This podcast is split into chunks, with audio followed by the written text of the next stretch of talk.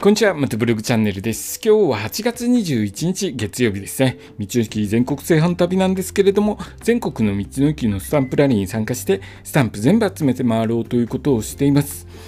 で今日の話はですね、ETC 車載機の2030年問題についてお話ししますね。ETC 車載機の2030年問題とは、ETC, ETC システムにおけるセキュリティ機能の向上を目的とした規格変更に伴い発生します。セキュリティを上げようということでですね、端末、古い端末ですね、車載機使えなくなりますよということなんですけれども、現在の ETC システムは新旧両方のセキュリティ規格に対応していますが、遅くとも遅くても2030年までには旧規格の ETC 車載機は使用できなくなることが予定されています。割とですね、これちょっとびっくりする話なんですけれども、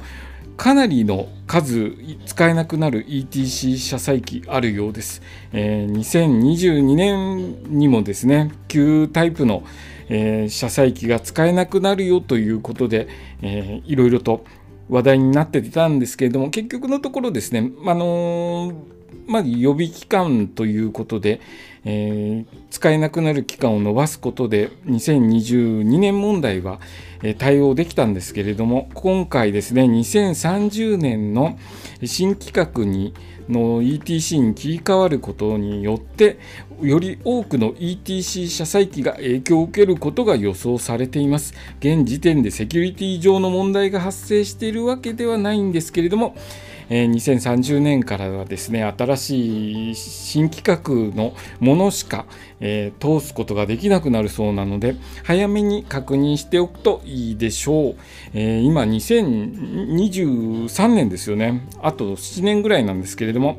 え長く乗る方とかまたバイクは付け替えますよね。車載機付け替えて新しいバイクに付け替えて使ったりとかするので割と長く使う方多くいらっしゃると思います。で古いのをずっと使ってると突然ですね使えませんよっていう時に慌てちゃいますので早めに新しい規格に対応してるかっていうのを確認しといた方がいいかもしれないです。ETC 車載機が新旧両方のセキュリティ規格対応しているかどうかは ETC 車載機管理番号と識別マークを確認することで確認できるそうです。管理番号は0または1で始まる19桁の番号です。最初の桁が0の場合は残念ながらですね、旧セキュリティ規格にのみ対応していますので、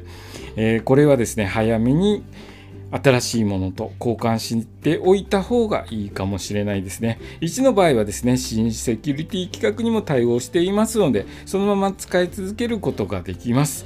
えー、ご自身のですねデバイスちょっとわかんないよという場合には、えー、購入したメーカーや販売店に問い合わせるといいと思います。えー、以上がですね ETC 車載機の2030年問題についてのお話でした。今日の